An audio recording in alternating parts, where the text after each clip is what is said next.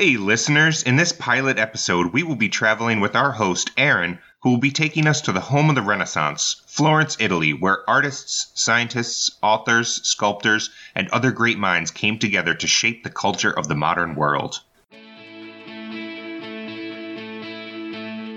Start planning today and take that trip you've always wanted to. Every adventure gives you the opportunity to experience something new. Traveling will pay tenfold what you pay to actually do it. This is Inspire Beyond Borders, and we're here to help you see the world. In our first segment, Aaron will tell us about how he came up with the idea for Inspire Beyond Borders, and give us some insights on his planning, booking, and scheduling for Florence. Welcome in to all of our aspiring travelers. We are excited to bring you the very first episode of Inspire Beyond Borders. As you may have heard in our trailer, I'm James, and my co-host and creator of the podcast is my best friend, Aaron.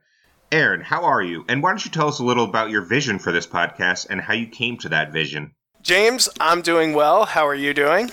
I'm well, you know, COVID craziness. I know, and we're all stuck inside. But we got some ideas to fade away that Stockholm syndrome, and we'll share those ideas at the end here. This podcast idea came to me because I love different cultures, different places to go and see, inspiring basically myself to go and travel and try to inspire you to travel more and inspire everyone who listens to this to travel more. And as I was listening to other podcasts, it always occurred to me that it was professional travelers, and you're taking advice from someone who is traveling, which is obviously good because they know what's going on, but never someone who has to work every day and can only get certain days off and might only have a certain budget to do these things. The idea is to bring on people who are your everyday workers like we are, 9-to-5 job or 8-to-4 job, and hear their stories about their travels and share their experiences with the world. Like you said, a lot of these travelers and these traveling podcasts, they're professional travelers in that they get paid to travel and don't have to pay to travel. So we kind of wanted to avoid that and create a new little niche of people who don't have that experience and have to pay to travel and will only have, you know, a week or two vacation throughout the year. Starting at the beginning, the first thing you got to do for a trip is plan. Everyone has their own planning style. Can you describe how you go about planning in general for a trip? I'm a very down-to-the-minute type of planner. And what I mean by that is I'll get an Excel sheet out. You know, I've decided where I'm going. Let's say Florence. I'll research all the sites I want to see there. Once I've researched all the sites I want to see there, then I will begin to put them in order of how badly I want to see them, where I rank them, and what I want to see the most compared to what doesn't really interest me. But if I have time, then I'll put it on my schedule. Once I get all that information, I start looking at what days and times these sites are open, what times tours are offered, and that is how I start building my itinerary of going to see what I want to see wherever I'm traveling. And if that's not you, keep listening, because in future episodes, we'll have discussions with people who travel differently. Somebody who just buys a ticket, goes, and when they get there, they'll figure it out. Or someone like myself who likes a little bit of structure, but also a little bit of looseness. And we'll talk about that in my trip to Iceland in a future episode. So keep listening, because not every single traveler in this podcast is going to be like Aaron, planning down to the minute. Today, we'll talk Florence. Your trip was unique. You went to a lot of different cities and a lot of different countries because you wanted to make the most of that flight over to Europe. And your major destination was Florence for a wedding for a buddy of ours, correct? That is correct. How many days did you spend in Florence?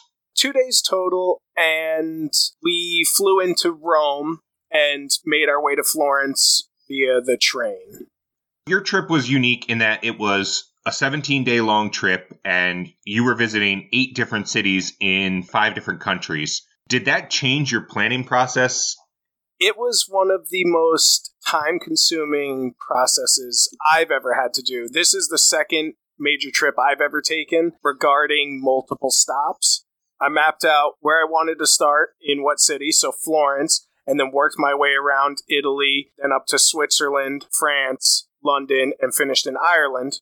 I tried to make it as smooth as possible of a transition of moving from each city and each country. So that being said, I had to time out each city based off of what I wanted to see, and then also make sure I could get to Dublin to catch my plane to get home. Everything is down to details and research. One more question regarding the planning of an intense trip like that with multiple destinations. Your first one was within the United States. Would you say that it was easier the second time around to plan a multi-destination trip than it was the first time around?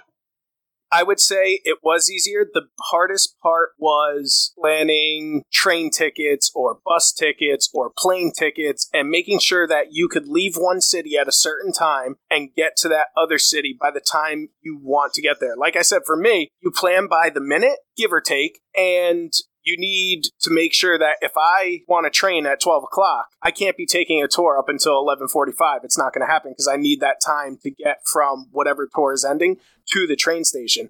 And so if I miss that train, I've already paid for it, then I've lost out on that money. And these are things you have to take into consideration. So the hardest part was definitely trying to find ways to maneuver about those countries to the different cities, and making sure I stayed on the schedule of what I had already pre-planned.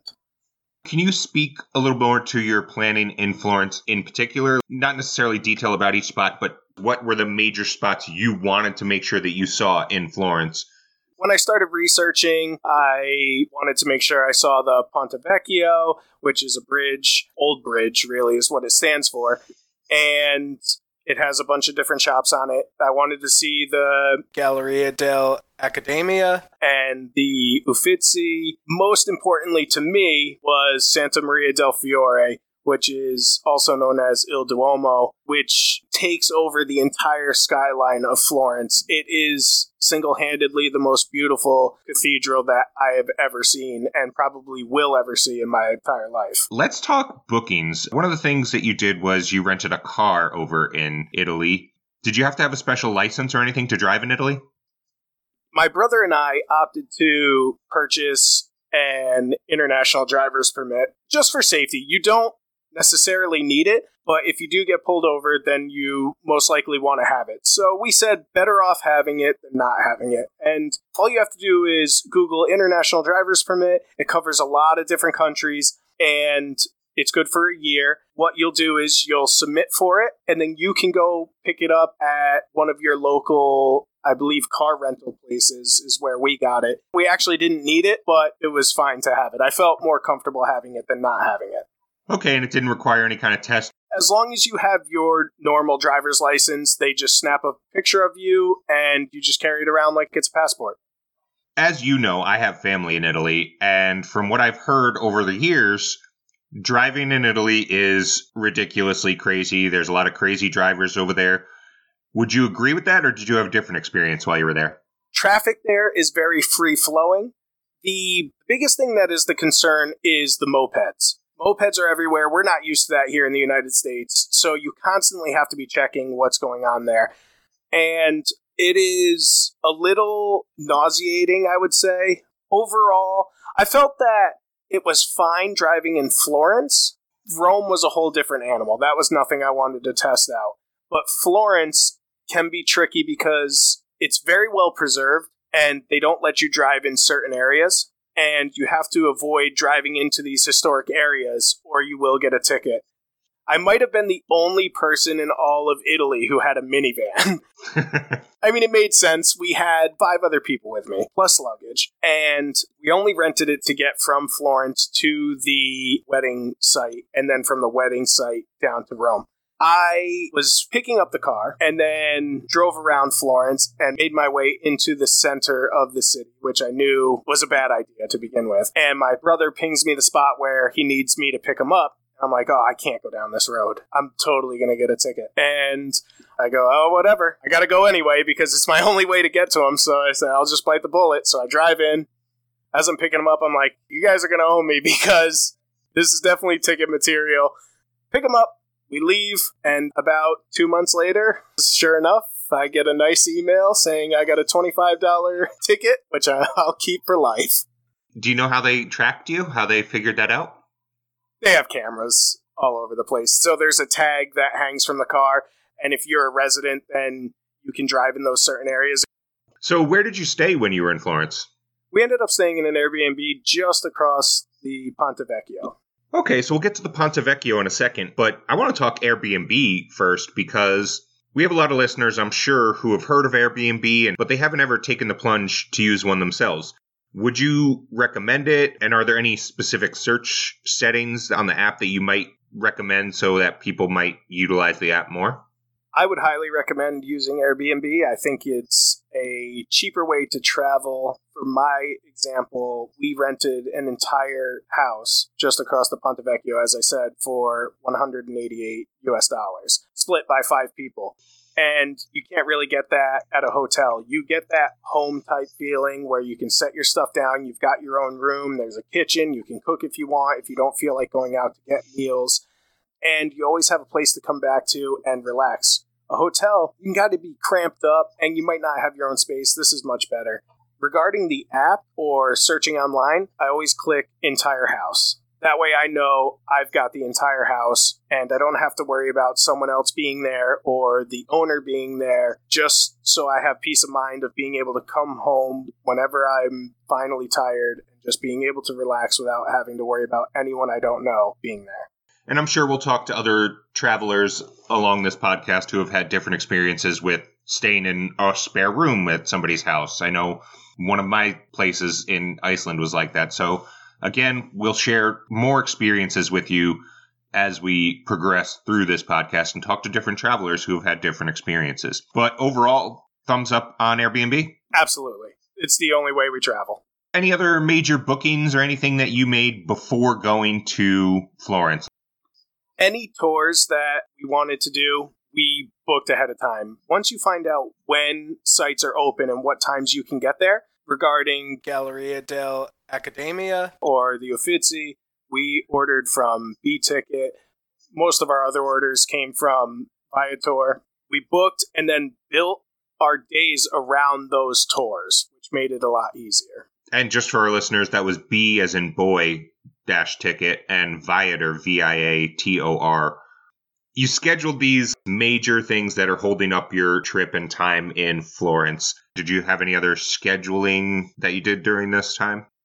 Once those major points of interest are picked and we've got our tour times set, then I start adding in things that we don't want tours of or things we don't need tours of. Let's say I had the Santa Maria del Fiore booked, which I did, and we did that in the morning. Then I would go and work my afternoon around, let's say, some statues I wanted to see, whether it was the Fountain of Neptune or the Palazzo Vecchio, which we didn't want a tour of, but we wanted to see. So that's how we kind of went about it. We hit the major tours, and once those tours were in, we started piecing together the other pieces that we could go see or do without booking a tour.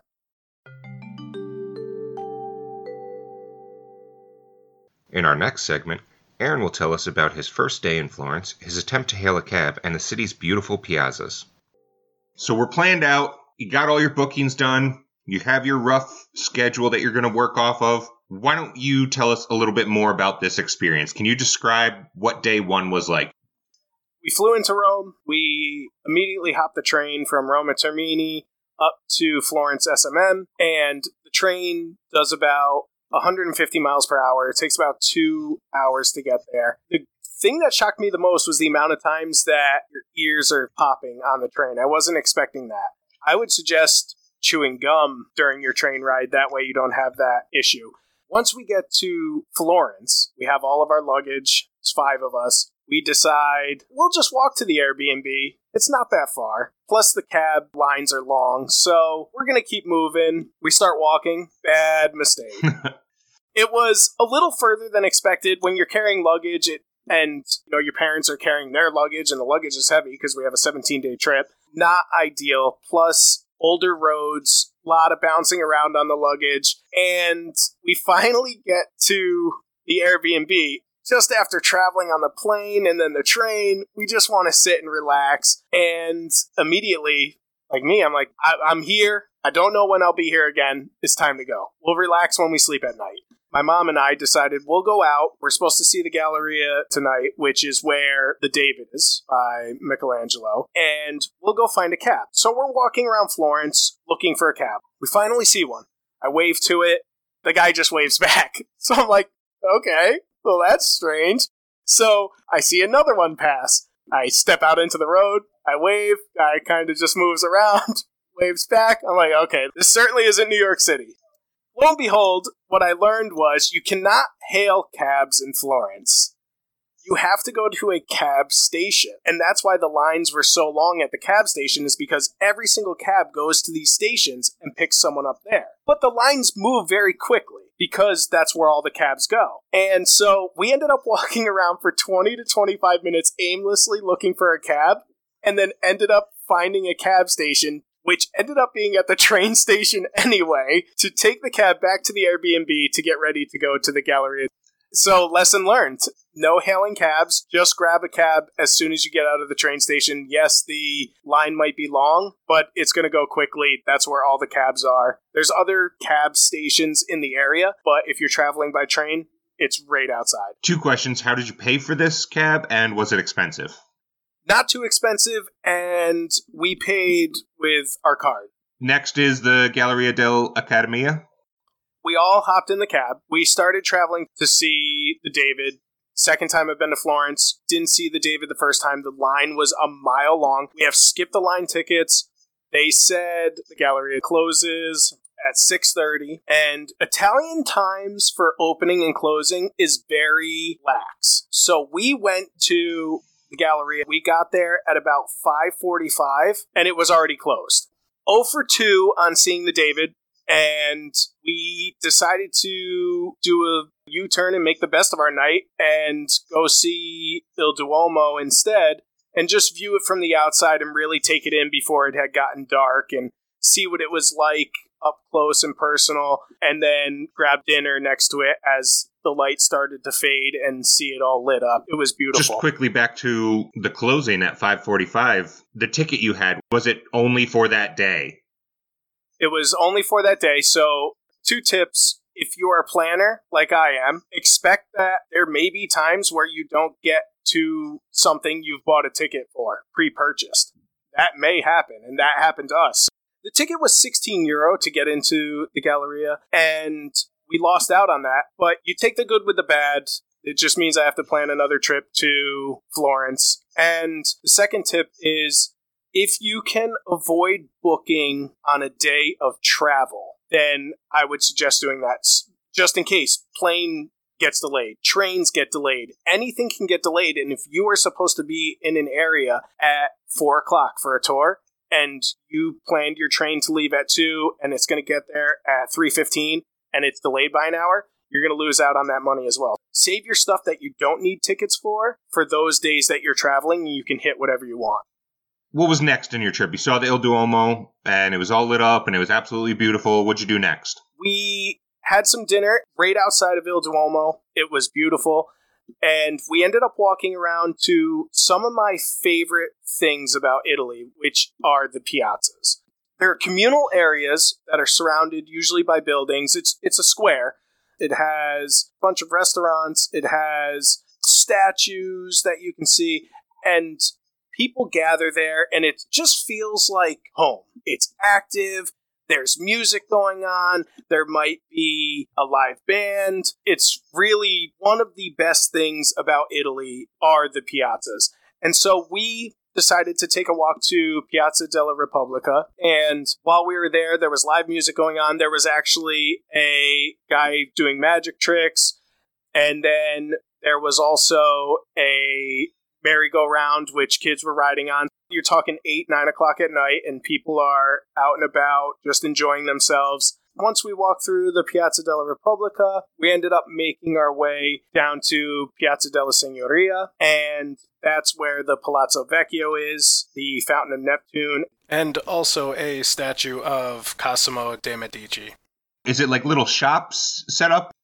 Little shops, little restaurants. It is everything you've ever wanted in a city where you can kind of feel like you're transported away from a city. It's just you in the piazza with the people around, the ambiance of people talking, the music in the background. I've been to 9 different countries in Europe now, and always, to me, the piazzas stand out more than anything else regarding bringing people together. It's fantastic. Did you eat at a restaurant in one of these piazzas? Almost every night, yes. We would find a different restaurant to go to for lunch, for breakfast, for dinner, and we would sit down, enjoy our meal, take in the atmosphere, and just really enjoy the Italian life and Italian culture. And I think the piazzas bring out the best in that. How does Italian food compare to what Americans call Italian food? I'm a picky eater. You know that. Most people who know me know that. I had no problem eating over there. For some reason, my dad, who loves Italian food, excluding fish or seafood, was having trouble finding something he liked. And I just looked at him and I said, "Dad, you're in the place that gave birth to this amazing food, and you're just eating pizza the whole time. Can you please try something new?" So he finally broke down and ended up getting some type of pasta, and finally started opening up and eating some different things. But the food was fantastic. I didn't have a single meal there where I was disappointed. They don't do breakfast like we do. It's usually small donuts or little pastries, which is nice. It keeps it light and airy, but it's not really big sit down. I found similar things in my travels too. How does the night end? What finally made everybody say, okay, it's time to go back to the Airbnb? We saw everything that we wanted to see that day, and it was probably about 10:30 at night. We were like, okay, I think we've all kind of hit a wall. It's time to go recover and go to bed. I think it's important that the first day you get to a place where time has changed significantly, that you push yourself to stay up as late as possible so that you can correct your sleep pattern as quickly as possible. And so we decided, stay up till 10:30, 11 o'clock, we'll go explore the piazzas. And then around 11, we just all looked at each other and we're like, it's time to go back and sleep now. And we'll get a good night's rest after being tired out, and we'll be ready for day 2. How was the comfort level in the Airbnb? I loved it. I wanted something that made me feel, okay, I'm in Florence. This is Italy. This is Italian living.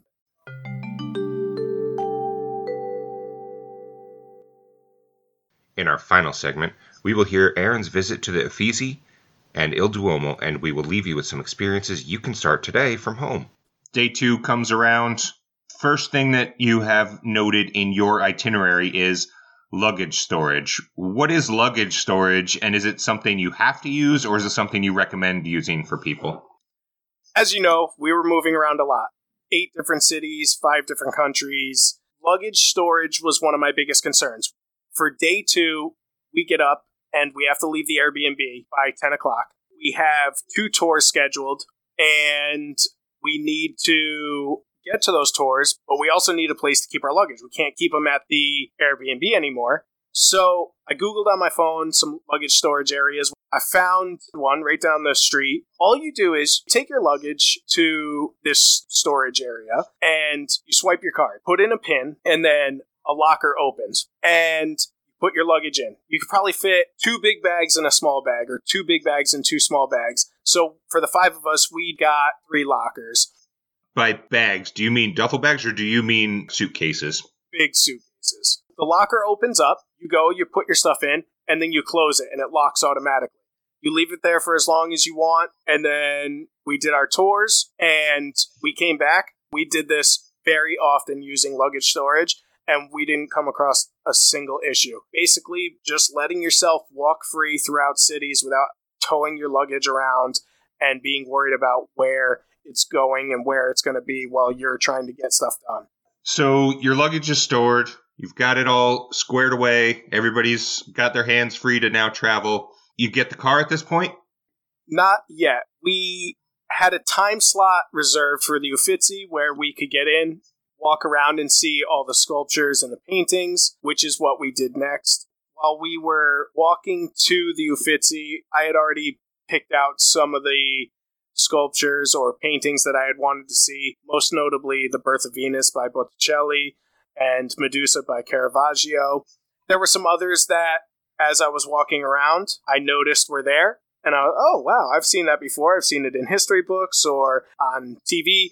And there was the Duke and Duchess of Urbino, the portrait of Cosimo de' Medici, the elder, and then, of course, the portrait of Lorenzo de' Medici. The beauty of the Uffizi is that you don't feel lost when you're walking around it. You're moving in and out of different rooms to see different painters and their styles, and moving out into the major hallways to see the sculptures. Honestly, it is amazing being able to see these types of artworks because you just can't really see them anywhere else. If you had to pick, which one was your favorite? I'm going to say The Birth of Venus was probably my favorite. Medusa by Caravaggio was a very, very close second. If I had to give a bit of advice for the Uffizi or any tour in that sense, I always booked Skip the Line. And it came up huge because the line getting into the Uffizi is incredibly long. And with Skip the Line, get your own entrance. You have a certain time that you line up. There is a bit of a line, but compared to people who are trying to buy tickets that day, it saves you tons of time. And when you're trying to pack in a lot of stuff that you want to see, then Skip the Line is the way to go. And in this case, it really saved us a lot of time. We probably would not have been able to get to our next tour if we hadn't skipped the line in that sense.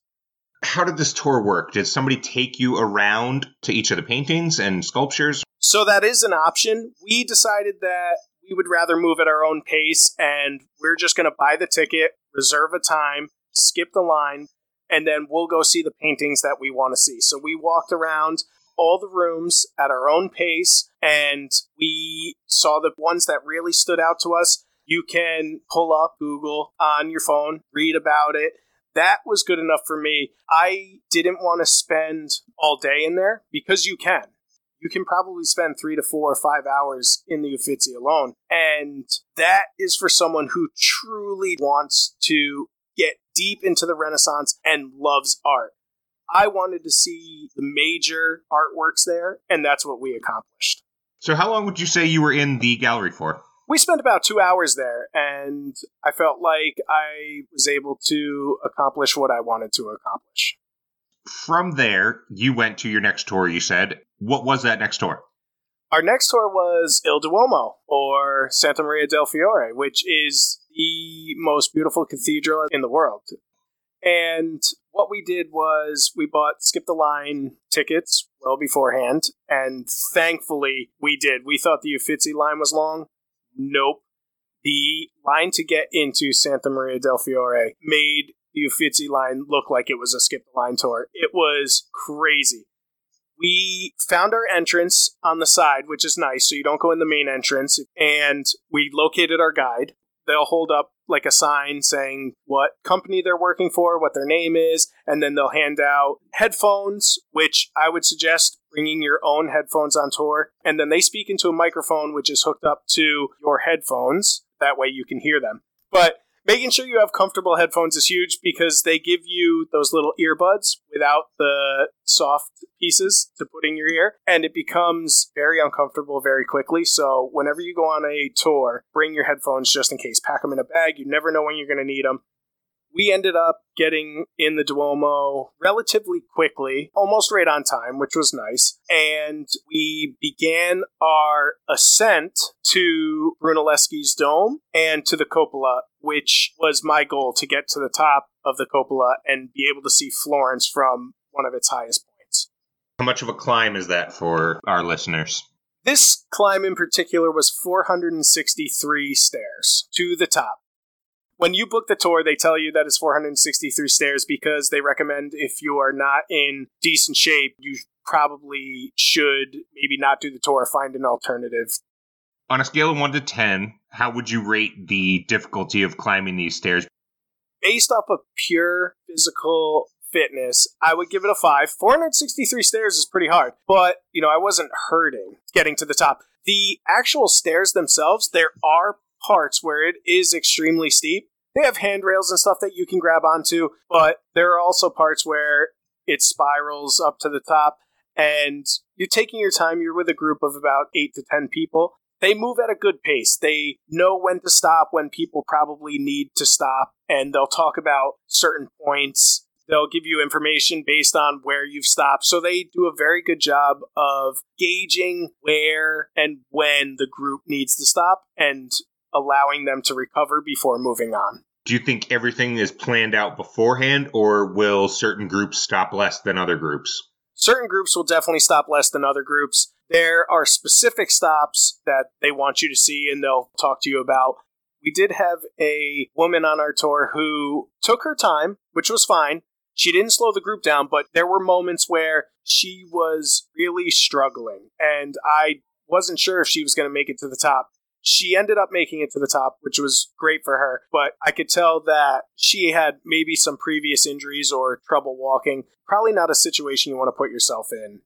For you, it was a 5. You're a 32-year-old male in good physical fitness. Your parents are approaching 60. How would you rate it for them? I would give a 7 for my dad. He could probably feel it, but he was fine. The stops helped him recover. I would say a 9 for my mom. It was a struggle for her, but in the end, with the stops built in, she was able to make it up. Still to this day, I don't know if she'll ever forgive me for taking her up 463 stairs, but I think the view was worth it. So you're at the top. Tell me about the view. It was everything I wanted it to be. This was the main thing I wanted to see in Florence. When I went to Florence the first time, I saw the Duomo from blocks away. And I viewed it from another tower, and it was beautiful, but I never got to go in it. I didn't really get to go near it. This time, I knew I wanted to climb it. It was my main goal. Once I got to the top, I never wanted to come down. You can see the entire city. It is absolutely marvelous. You're way up, one of the highest points, if not the highest point in Florence.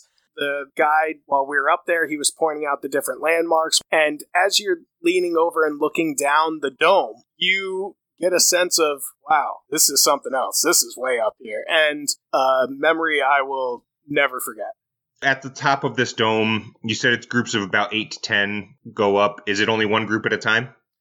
It's big enough for 2 or 3 groups, which is nice. They do a good job of filtering in and out, and all the tour guides know each other pretty much, so they do a good job of working with each other and how much time you get to spend up there, and they give enough information where they let you walk around the top. Another positive of having the headset is you can still hear them talking while you're moving around. They may not be in your eyesight, you may not be in their eyesight, but you can still hear the information that they're giving you. Is there a set amount of time that you're allowed to be up there, and then they say, okay guys, we have to go? There is. They have a certain amount of time. The tour guide keeps track of that. 20 minutes is a long time to be up there and really take everything in. It gives you more than enough time to be up there and really enjoy the view. I actually think our tour guide gave us a little extra time. He might have gotten in a little bit of trouble for it, but he seemed like a veteran, so he wasn't too shook by it. What's your highlight, best part of the trip? I would have to say the best part of the trip for Florence was climbing Il Duomo. There was nothing like it. Something you wish you did differently? There are a few things, which is part of the learning process of traveling. And I know I mentioned them, but I'll say it again. Making sure that you don't book tours or tickets on a day of travel. That made us miss the David, essentially. And another thing is making sure that if you do book a car, you get it at the appropriate time, because we got into Florence on a Friday. We're supposed to pick the car up that day, but I wanted to push to go see the David and ended up not picking up the car. Well, the next day, we had our tour scheduled already, and the car place closed at 12. Our tours didn't end until 1.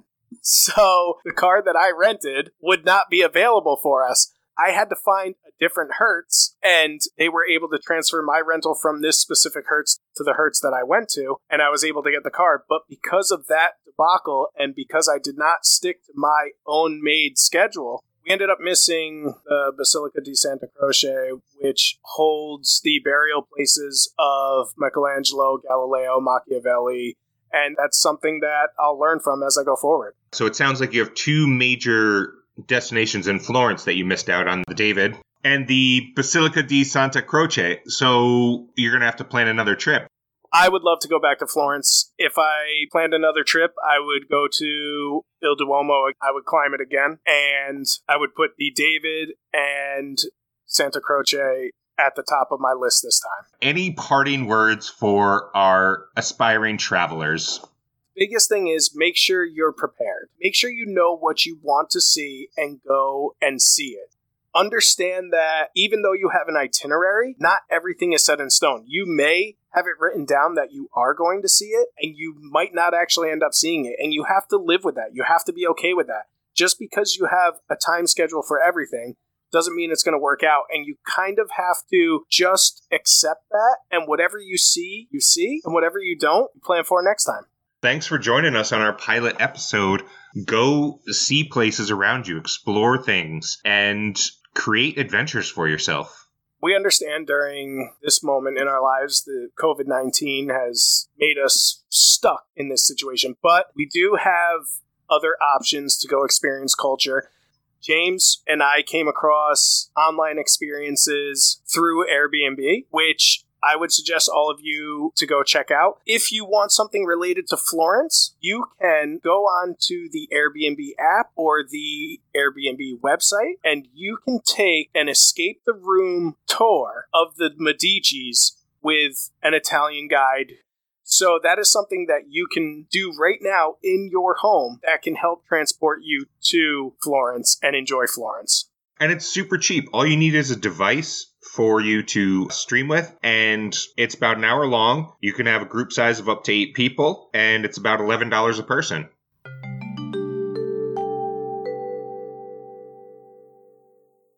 Thank you for listening to Inspire Beyond Borders. If you would like more information regarding this trip, please visit our Twitter and Instagram accounts at IBBpod. And don't forget to subscribe to the podcast.